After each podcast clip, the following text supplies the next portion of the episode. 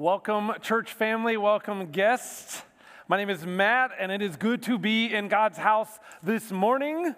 Uh, hopefully, some of you have worked off the rolls or the sweet potatoes, or if you had three helpings of corn casserole like I did, it was good. It was good every time. Uh, it was good. Uh, our pastor uh, is out uh, right now. He's actually on a vision trip. Uh, and if you actually know where he is, just a reminder please don't say specifically because they're not super kind to the gospel. Uh, but he's working on some missionary connections for our church and possible trips in the future. And if you've been coming for a little bit, we've been working through the letter of Philippians. And Paul is writing to this church that he helped found, and they've helped fund his ministry and he's in prison at the moment when he's writing this in Rome, and they have blessed him. Back then, the, the state did not care for you. Uh, you had friends and family help you if you wanted to like do things like eat. Uh, and live, those kind of things. And this church is doing that. And so, Paul, he's encouraging them. He's, he said he's praying for them. He's telling them, hey, to live as Christ and to die as gain. And he's like, hey, follow this example that you have in Christ. And in chapter two, he works through the person and the character and the humility of Christ. And then he's like, well, not just him, but look at Timothy and Epaphroditus. These are friends in the faith. And then earlier in this chapter last week, you heard Paul say, You follow me as I follow Jesus. And he said, Everything I thought was gain, I count as loss compared to the surpassing greatness of knowing Christ Jesus, my Lord. And then we get to today, where he's closing out this thought at the end of chapter three. And it reminded me uh, of just about any time uh, we go to summer camp or mission trips for our student ministry or kids, we will call up rental van places and say, hey, can we have some of your really sweet rides? Uh, your cool white vans. Um, we'd love those. And, and so, yeah, we get those. Some of them are nicer than others, let's be real. Uh, we returned one of them. We're like, this smells terrible. Uh, and so we're in a line and we look like a bunch of storm chasers as we're headed to a mission trip or summer camp. And it reminded me years and years ago, before you had this thing called Google Maps, you had like very elite people had this thing called a Garmin and and they would they'd be like, oh yeah, and they'd have this ball thing, and it would go anywhere, and you're like, oh man, that's really cool. Maybe one day I'll get me one of those. Uh, but we had these things called maps, and you would print them out, and then you would follow the directions on the maps. It was crazy. You might even you, some of you, you're like, oh yeah, okay, we're going we're going north. Okay, we're just gonna keep do, and you would turn the map. And so that's what we would do. And so you would look at the map, but you'd also try to follow the van in front of you. And, and sure enough, on this one trip, I won't say who it was, but we're riding. Uh, and a few hours into the trip, you know, the text chat of the navigators, uh, they text on there, hey, my driver says Matt's going the wrong direction. Now, granted, back then, without Google Maps, being in front was a heavy burden. And if you messed up, you never lived it down. There's, there's oh yeah, I remember when Matt got us lost in Colorado. Ha ha ha. It's still funny to some people. but uh, they, they texted there, hey, Matt's on the wrong freeway. He's going the wrong way. And I was like, uh, no, I'm not. Uh, I think I'm going the right way, which again, I was always sure I was in the moment. But I'm going the right way, and they're like, no, I'm right behind him, and we're on this freeway going this direction, and, and camp is that way. And, and I said, I looked in the side mirror. I was like, I don't see their van. Tell them I don't see them behind me. And they're like, No, it's got to be him. I'm behind a white rental van. Yeah. And so, sure enough, uh, a few seconds pass and they realize they're following a white rental van, just not mine. Uh, and so, of course, they thought they would assume Matt's going the wrong way, right? Ha ha. Uh, but they had to turn around. And, and in our text today, Paul is, is pleading with us, and he's going to do his best to help us not follow the wrong rental van in life and in our faith. And so, if you've got your Bibles, uh, turn uh, to Philippians chapter 3, uh, where we're going to pick up in verse 17. Because we're all prone to follow the wrong van. And so he says, Brothers, join in imitating me and keep your eyes on those who walk according to the example you have in us. For many of whom I've often told you, and now tell you even with tears, walk as enemies of the cross of Christ. Their end is destruction, their God is their belly or stomach, your version may say. And the glory, they glory in their shame with minds set on earthly things. but our citizenship is in heaven. And from it, we await a Savior, just in case you didn't know, the Lord Jesus Christ, who will transform our lowly body to be like his glorious body by the power that enables him to subject all things to himself. And so, like I shared in this first verse 17, he calls them brothers because he loves them. And he just got done giving them example after example after example to follow. And in case you think Paul is being conceited, there's other places. Anytime he's using this word, uh, imitate, he's talking about imitate me as I follow Jesus. This was not Paul going, I have the religious red cape, I am on the hill, follow me uh, as Super Paul leads religion. No, he's not saying that. He's saying, follow me, follow Timothy, Epaphroditus. Hey, there's other people in your church that are following the example we and Christ gave you. Take note of these guys, these ladies. Follow their example as they're following the Lord.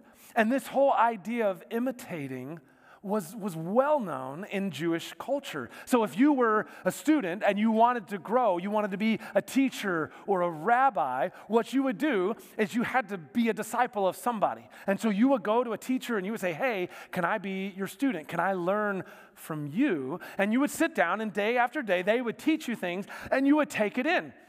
And you wouldn't just take in the information so that if Maddie was like, hey, here's a test, I can write out all the answers. I'm going to guess C on most of them because I can get a, at least a 70 that way. No, you actually, watch this, you learned from your teacher and then you applied it to your life. You started looking like your teacher or your rabbi. Like, like if your rabbi was really good at loving people well, guess what you would do? You would love people well. If your teacher or rabbi was good at taking care of the widow, the orphan, the outcast, guess what their students were doing because they were applying the information and principles from their life? They were, they were loving orphans well. They would take care of single parents. Like that's, that's what they would do. If their teacher would forgive and actually love their enemies, that's what their people would do. And so this imitation was, was, a, was a part of their culture, and it's a part of our culture today. There are whole people with these degrees called marketing. Uh, that that's their whole job is to influence you get you to imitate them to buy something you probably don't want to buy uh, or do some dance move that you look really silly but if i video myself i'm really good at it and people will tens and tens of people will follow me right uh, and then a whole social media platform is built on that like they're going to get you to, to wear what they're wearing. They're called an influencer, right? Uh, or to think like they want you to think. Our culture loves imitating people. And if you don't believe me, I'm going to give you an example. There's an imitator or an influencer I'll put on the screen. You may or may not know who she is, uh, but her followers actually have a nickname. Does anybody know what it is? Oh, well, look at you. Uh, Swifties, they have their own name and they follow Taylor Swift wherever, whenever, however she goes. So much so, you can track this. Like she went to an NFL football game, uh, and, and female viewership of the National Football League went up 63%. Uh, and she's dating a guy named. you guys are all. Some of, some of you are Swifties, aren't you? Uh, Travis Kelce, she's dating him, and all of a sudden his jersey sales go up 400%. We love influencers, and sometimes without being even aware of it, we're following somebody, someone, something. And so here's a question for you and for me Who are you following?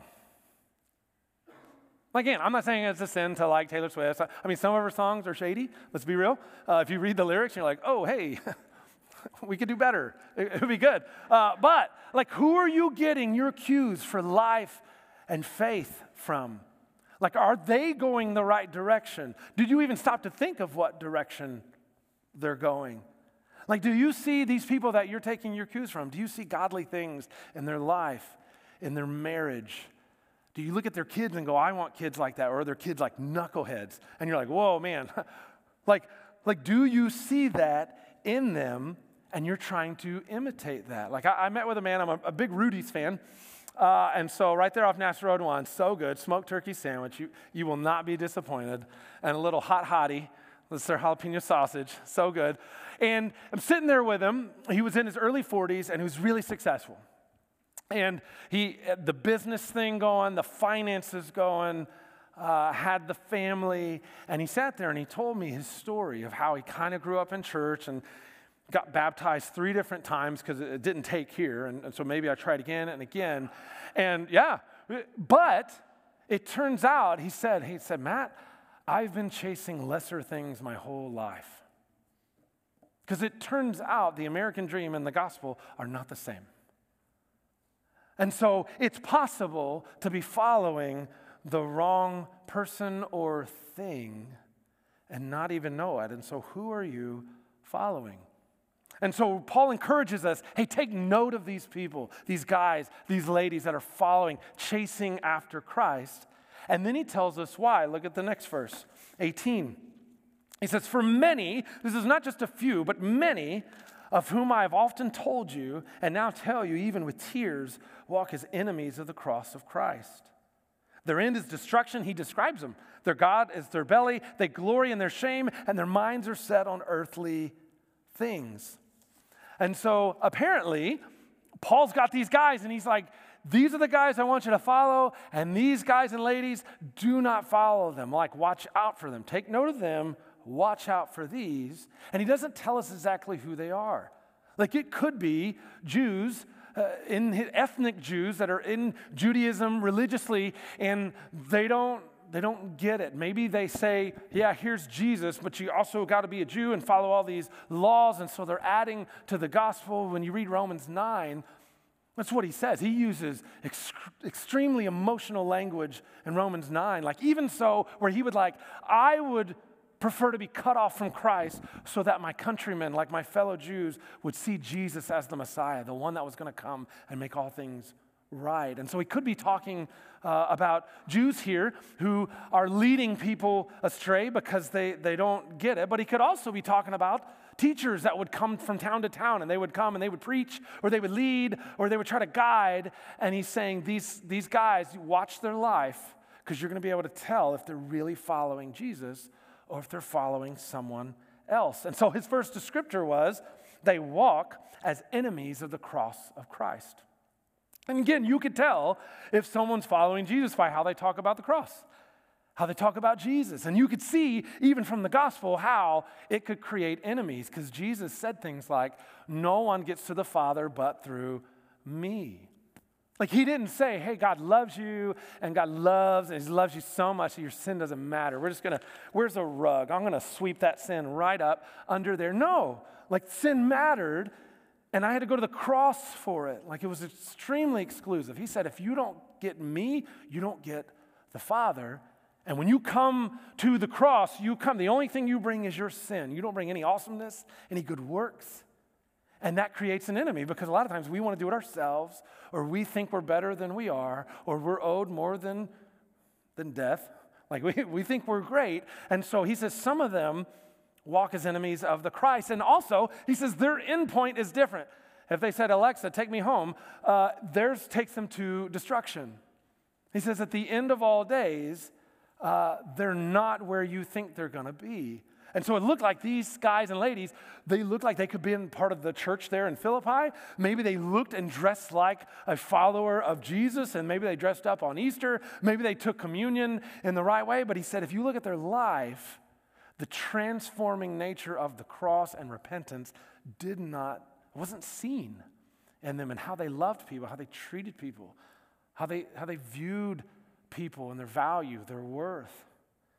You, didn't see it. And then he says, hey, their God is their stomach or their belly, like they could have been, again, Jews who said, hey, yes, Jesus, plus 613 of your favorite Jewish laws, uh, where you can't eat. Uh, I remember I was in Israel once, and there's a, there's a Burger King um, don't judge.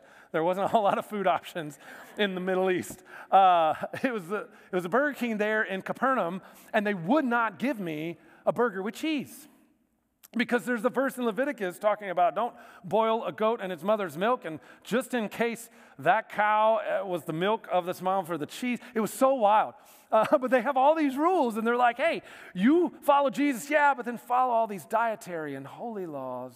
And Paul's saying, no, like, that's not God. But, but more than likely, he's probably talking about people whose appetite and desires were, were set in the wrong place. Like they were, they were wanting earthly desires and filling it with you name it, whether that's power, pleasure, money, stuff. I'm sure there's a ra- reality TV show of all of those. You, you can see it. Uh, but really, that's what basically the Greek and Roman gods were, right? Like if you think back to school, if you studied any of that, were they not basic human desires just on steroids?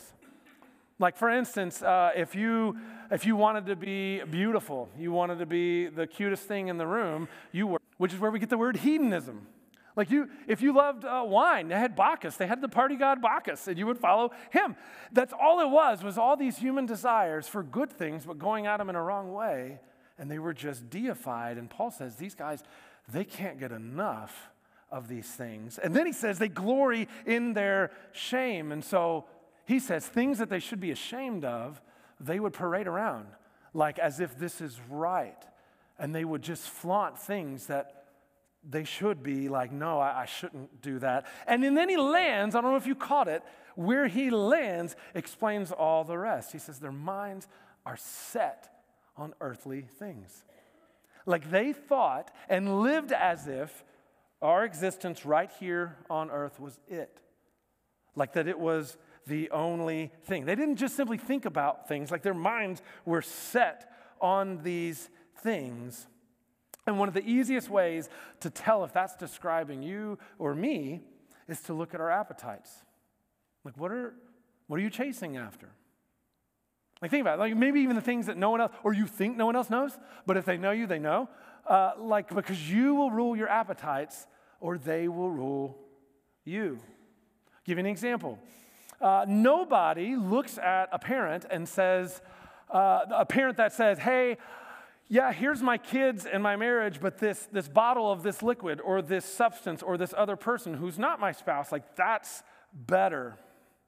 No one does that because they ask that question, like, why would, why would they choose that bottle or that thing over me, their, their kid or their son? And objectively, those are bad trades. Like to look at like this, whatever this thing is, whether it's a person, an experience, uh, whatever, and then look here and go, yeah, I know God says go this way, but I'm going to go this way. And this is worth all the family destruction, all the hurt relationally, all the little league times. And I'm willing to make everything harder with my kids as far as birthdays, holidays, engagements, grandkids, all because of this. You would go, that's a bad trade. Or if you've seen single people that are lonely and they're like, they're trying to follow the Lord and they're like, man, I'm so lonely. Uh, but here's someone, and, and they start a relationship with someone they know God doesn't have for them. And they know it's not going in a right direction, uh, but they're, they're lonely. And so they're willing to compromise their character and the Mr. or Miss Right that God has been cultivating for them for Mr. Uh, Mr. or Miss Right now. And it's a bad trade. Like you, you think loneliness is bad, try being married and lonely because you married someone and they're going a different direction than you in faith. We could keep going, uh, but you kind of get the point. You will rule your appetites or they will rule you. And so the Jesus posers that Paul's talking about had their minds set on earthly things. And really, Paul says, no, here's, here's a reminder of where our minds should be, and here's where we're going to land. Look at verse 20. He says, But our citizenship is in heaven. Like, and from it we await, some of your versions say, eagerly await a Savior, the Lord Jesus Christ, who will transform our lowly bodies to be like his glorious body by the power that enables him to subject all things to himself. And so, Paul gives us the primary reason we should follow his and others' examples who are following Christ. He says, This is not the end. It's not the end. There's a, there's a future fulfillment of God's kingdom. There, there's something right now, like we're ushering it in, Christ in our heart, and in here, the rule and reign of Christ. But there's going to be a day where he returns, and that's our home. And he says, that's why, like, the, the end should matter. And so he wasn't telling these Philippians, hey, renounce your citizenship because you're kingdom of heaven. No, he wasn't trying to start a riot or to overthrow Rome. He was saying, you guys belong to a greater kingdom. And just like you're living out your Roman citizenship and as a citizen out here in this outpost of Philippi, you guys should be living as citizens of God's kingdom wherever He has you planted. And you're going to be hope and light and peace wherever you're at. Like when someone looks at you, they look at the priorities of your life and what's going on. They should see, oh, that person follows Jesus. They look like their, their teacher, their, their master. And it says, we eagerly await uh, a Savior, and it's Christmas season now, officially, the day after. This is the only time I will start listening to Christian, or Christmas music. And uh, I watched Elf after, so it's official. Now we're in the Christmas season. Uh, and some of you are already eagerly awaiting what will be under the tree for you. Some of you are super nosy, and you've already tried to research maybe your parents' Amazon account to see what they've been looking at uh, to see. Some of you are so eager, not even for your own gift. You're excited because this person is going to get the perfect gift that you got them, and you can't wait. Like some of you, like get sweaty because you're like, ooh, what are they going to open? And then you forgot how you wrapped it, and you're like, oh man, is this the right one? And it's got to be in the right order. Whatever. Paul says that's how we should await Christ. We should be looking forward to when he's going to return and make all things new. And he calls him Savior on purpose, by the way. Uh, savior was a term usually reserved for Caesar in the first century. And so one commentator said Paul co opted another Old Testament term for God and unflinchingly attributes it to Christ. It looks like Paul said, Hey, Jesus is God. In case you didn't know, the Lord Jesus Christ. And then Paul says, Hey, our bodies are going to be transformed by Christ, by that same power that he has as God. And for, for those of you 40 and up in the room, or if you're under 40 and you've had an injury, you know these bodies were not made for eternity. Right? Like something hurts, or you've injured something, or you've had surgery uh, and it's never been the same, or maybe you take those fruit and veggie pills that I see on TV and they're like, oh, I'm 73, I take care of dogs every day. Uh, maybe you're feeling better. I, I, almost get those, but if you look at it, it's so expensive. Back to Paul. Uh, but you know these bodies weren't meant for eternity. And Paul says when Christ comes back, you get one that doesn't have sin. Like, amen, yeah, because we can't imagine that. Like, we, we grew up in these. Like, these bodies are decaying. They're not meant for eternity, but you're going to get one that does. And if you're like, oh, that sounds kind of like the Marvel comic universe. Uh, no, it looks like it's the power he has as God to raise from the dead and to create all things. So I'm going to trust him, like we just sang, and I will trust in God. And Paul knows he's pointing us to the end because how we see the end always informs how we live in the present. Like how we see how the end of all days works out affects how we live today.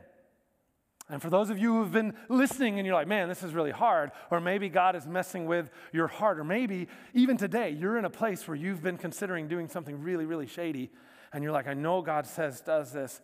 Man, how, oh man, I hope nobody hears my thoughts, my, like my interior monologue. I hope it's not broken and somebody hears what I'm about to do. Like, listen, like this life, our bodies, the result of your and my poor choices, sinful choices, and paths that we've taken are not the end of our story. If you're in Christ, that's important. Like, that's not the end. Like, the busted up relationships and things you've done and I've done on accident and on purpose, if we're honest, that's not the end of our story. That's, that's why we're, we're about to sing a song um, called Amazing Grace. Like it's not like they didn't write the song and it was labeled okay grace uh, or, or mid grace or just, just above good grace. No, it's called amazing grace because in spite of our weakness, in spite of our a- appetites that choose sinful things, God loved us and He made a way through Jesus on the cross to have peace with God again. Because how we see the end always affects how we live in the present. Uh, and so I'm going to leave you with just a few questions. And then you're going to have a chance to respond. And you can respond where you're at. You can pray. God hears you anywhere. Uh, you can come up here and pray if you want. Or there'll be some of us on staff up here if you want someone to pray over you, pray with you. Uh, but if God is messing with you, don't waste today. And so, first question would be who are you following? And I'm not talking about social media. Some of you follow a lot of people there. But who are you following? Who do you get your cues from? Who are you imitating? Think about them. Like, do they look and love like Jesus, the people that you follow? That Paul in your life that, that you want to emulate and pattern your life after? Do they want, they, they make you want to love Jesus more? Or would they lead you to pursue lesser things or things that the world has to offer? Like when I'm doing pre-marriage counseling with a couple before we get to that day, I ask a lot of hard questions here. But one of their assignments is they have to find two couples that have been married 10 years or more and take them to coffee or dinner. And actually, I tell them they'll probably buy because they're, they've been married a lot longer than you. So you get free meal and you get to pick their brain. The whole point of that is they go, How'd you do it?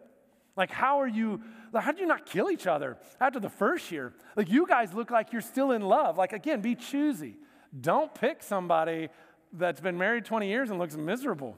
That's, that's not in here. Saw that ring, Katie, by the way. Saw that ring. Doing the announcements. Oh, yeah. Oh, wow. yeah. Like it matters who you follow. There was one of the summer camps uh, that we went to, they, they give you chances to earn points for your team. And uh, on one of them, only the Lord knows why, they say, hey, we're going to have a 5K. Uh, yeah, that's what I said. And, and, and you show up for your team, you earn points. And so one of my sons was like, hey, dad, will you run the 5K with me? And I said, I love you. Why do I have to prove it in this way? but, but it was like, okay, so we get up, and, and of course, it's not at 11, it's at 6 in the morning. Where, where we're trying to pray, probably, in the Lord and in our rest.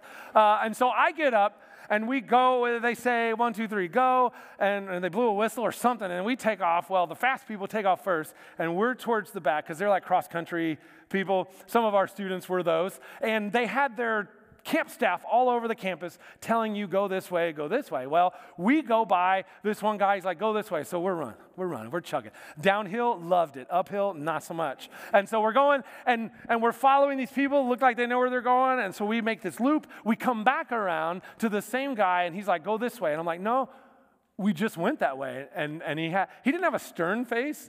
I was like, I'm, I'm here. I'm in charge of our group. But he's like, no, you got to go this way. So I'm like, you know what? We're going to go this way. And so we do that loop about three times. And then I hear one of their camp staff on their walkie talkie as we go past. She's like, hey, uh, the Go Pack Go guy just passed me three times, and he's only supposed to go by once. Uh, and so our 5K was really like a 7K uh, because we were following the wrong directions. So, who are you following is number one. Don't waste seasons of your life pursuing lesser things. It's not worth it. It's a bad trade. Secondly, if, let's just say hypothetically, if everybody in the church looked at your life and they followed you, what would our church look like? Yeah, think about that. Like, would we, would the whole church be like incredibly humble and loving and generous? Would we be inviting our neighbors? Because usually we assume, well, he's going to invite somebody, she's going to invite somebody. I'm just going to be here for them when they come. Like, like, do we, would we be taking care of and looking out for widows and orphans, single parents, those that don't have a voice? Would we make sure someone's invited to Thanksgiving because we know it's going to be hard because Thanksgiving's not easy and Christmas not easy for everybody depending on the season they're in? Would we have kids and student ministry spots filled with leaders and helpers that want to let the gospel and the beauty of Jesus sit and impact the next generation for his kingdom? Or will we just have a bunch of helpers because nobody wants the responsibility of actually leading and teaching them, even though we, you can be trained to do it? Because, or, or maybe, would we have adult spaces and kids' spaces also where we, we have leaders, or would everybody just assume everybody else should work their full time job, be in the Word and prayer, and come and disciple my kids and me? Would we have greeters greeting people, or would you assume everybody else is doing it? Would we have a security team that could make our guests feel safe uh, and, and welcome? Would we have summer camps if, if everybody was as generous as you? And again, I'm not talking an amount, I'm talking percentage, because everything belongs to God. If everybody else gave the same percentage you did to further his kingdom, would we be able to go to summer camp? Would we be able to have vacation Bible school here? Would we be able to turn the lights on? Would we be able to have our food pantry that feeds families week after week? Would we be able to send our pastor, like today, on a vision trip so that our church can partner uh, with some International Mission Board missionaries on another part of the planet where the gospel is really, really hard and a bit dangerous? We could go on and on, but basically, if Paul were to look at your life and my life, would he tell others to take note of them or watch out for them? And finally, where do your appetites point to as home? Like if you said, appetites, take me home, where to address are they going? Is it, is it here? Or, or is it God's kingdom? Like if, like if you looked at how you spend your time, your treasure, your talents, your energy, your free time, like would it look like you're a citizen of his kingdom or that you're following somebody else? And again, for, for those of you like that you feel like even this morning, you're ferociously pursuing something that doesn't matter in the long run or something that will destroy a whole lot of things around you before you make that poor trade. I beg you, see what God has for you. It's better. That's what Paul, that's the whole Bible screams. Like Jesus is better. And you, you will rule your appetites or they will rule you. And so, uh, just to give you a little more bad news, uh, the bad news is our hearts chase after wrong things. Like we, we cap on kids, like if you're a babysitted kid, where do they want to go? The light socket. And they're just like, ooh, look at this. And they, they want to shove their finger, and you're like, you don't want to say it, but you're like, man, your kid's not really smart. Like they're going, but that's us. We pursue things that hurt us all the time. And we, we think, oh man, you know what? This is not working. Let me get more of not what's not working, and maybe that'll work. It's a really dumb idea, but that's us. And so the bad thing is, we pursue sinful things in rebellion against the King of all creation, and we're terrible at fixing ourselves. It, usually, we make the mess worse. But the good news is that's what God does. He works, he works on our hearts. He's the only thing that can change our hearts. And he says, if you will agree with God about your sin, like it's worse than we think, you'll turn from that sin, like you're like, I'm going this way, but I'm going to go this way. I'm going to repent. And then you follow Jesus. He says, in that moment, he makes you new. You make him Lord of your life, the authority of your life and heart shifts to him. He says he makes you new. Again, that's why it's called amazing grace. And so that grace drives you to look like a citizen of his kingdom. Because how we see the end always informs how we live in the present. So I'm going to pray for us, and then you're going to have just one song, so don't waste it. A moment to respond to God this morning, however He's speaking to you